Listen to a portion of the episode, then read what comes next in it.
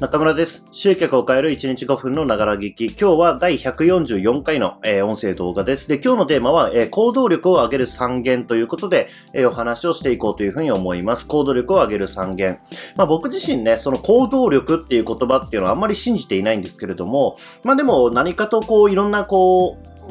何かしらの背景としてね、あの、成果が出ない。その、その理由は、えー、行動力が足りないからだとかね、えー、そういったことで、その何かしらの背景に潜んでいる、えー、行動力っていう言葉がありますよね。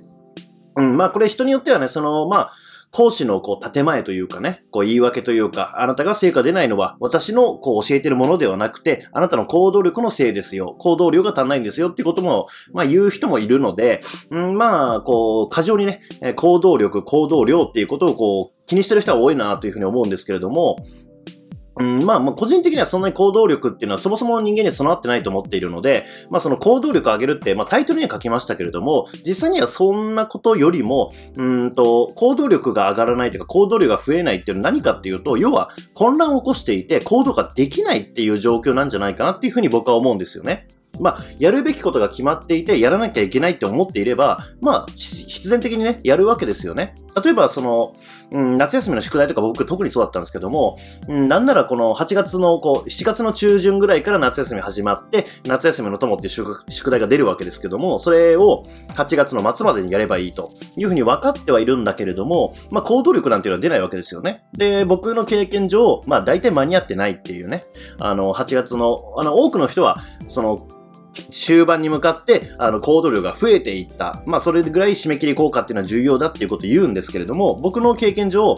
僕は間に合ってないんですよ。うん。なんか最初の授業の時には、こう、終わったやつだけ持ってっといて、あの、なんていうんですかね、その、これは終わっている、これは終わってないっていうのがあれば、なんか全部終わってるんだけど、持ってくるの忘れたとかって、なんかちょっと言い訳がね、通じそうな感じするじゃないですか。まあそんな感じで、あの、何かしらは終わらしてるんだけど、他の何か終わってなくて、それは忘れたことにして、っていうのを毎年やってた記憶があるんですけども、まあそんな感じで、まあ花から僕のこう経験として、行動力、行動量っていうのは、まあそもそも人間持ってないよなっていうのがベースとしてあるんですね。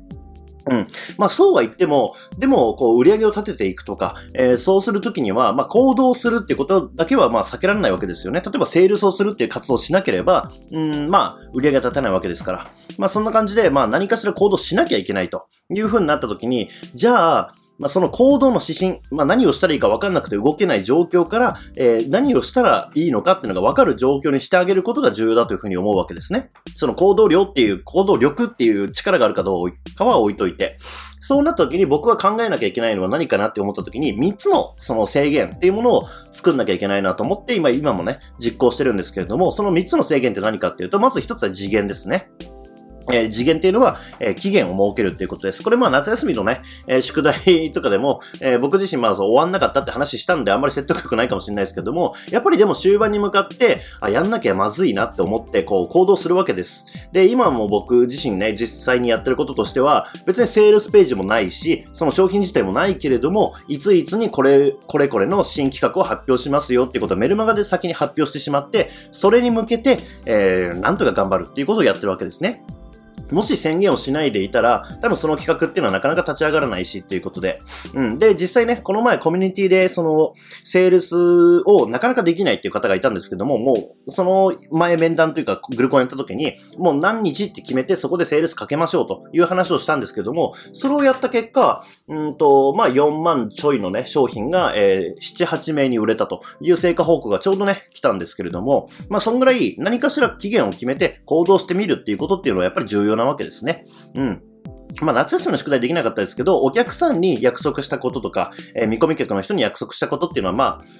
うん、まあ、社会責任なんですかね。まあ、なんか動けるようになったなっていうところはあるわけです。まず一つ目がそれが次元ですね。で、残りの二つは何かっていうと、上限と下限です。まあ、つまり、えー、最大でもこんだけしかやらない。最低でもこれだけやるっていうのを決めるっていうことですね。例えば僕が決めているのは、えー、加減で言うならば、えー、セールスの回数ですね。毎月最低でも2回はセールスをするっていうことを決めて、えー、活動しています。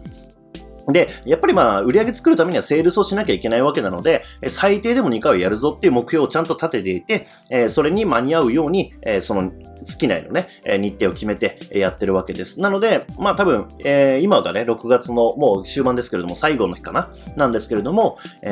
まあ、7月もおそらく最低でも2回はね、そのメインメルマガで2回はやるな、やるだろうなということで今も進んでいます。で、か、えっ、と、それは加減か。で、上限に関しては、まあ最大でもここまでしかやらないとかっていうところで考えると、うんと僕が決めているのは、えー、同時にやることは最大でも3つまでっていうふうに決めています。まあ多くの人はやるべきこと、やろう、やろうとすることを、なんか大量に抱えてしまって、なんか全部を詰め込もうとして、うん、自分の、えー、持っている時間から溢れ返ってしまって、どれもできないみたいなことになってるんですけども、まあそれを防ぐためにも、最大でも3つしかやらないってことをしていると、まあ、えー、その時にね、自分が持っている時間に対してその3つってぐらいだったら、まあ全部できるわけですし、何か新しいことを倒そうと思った時には、その中から、じゃあうまくいってないのはどれかっていう視点で、まず削ってから新しいことを足すっていう、こう、動きになるわけですよね。最大でも3つって決めておけば。まあそうなると、あの、あれもこれもっていうふうに足して、うん、結果何もできていないってことが起きないようになりました。まあそんな感じで僕は次元、えー、上限、下限ということで3つのね、制限を、えー、自分に課して、えー、行動する、こう、指針を作っているっていう話でした。えー、今日もご視聴いただきましてありがとうございます。今日も一日頑張っていきましょう。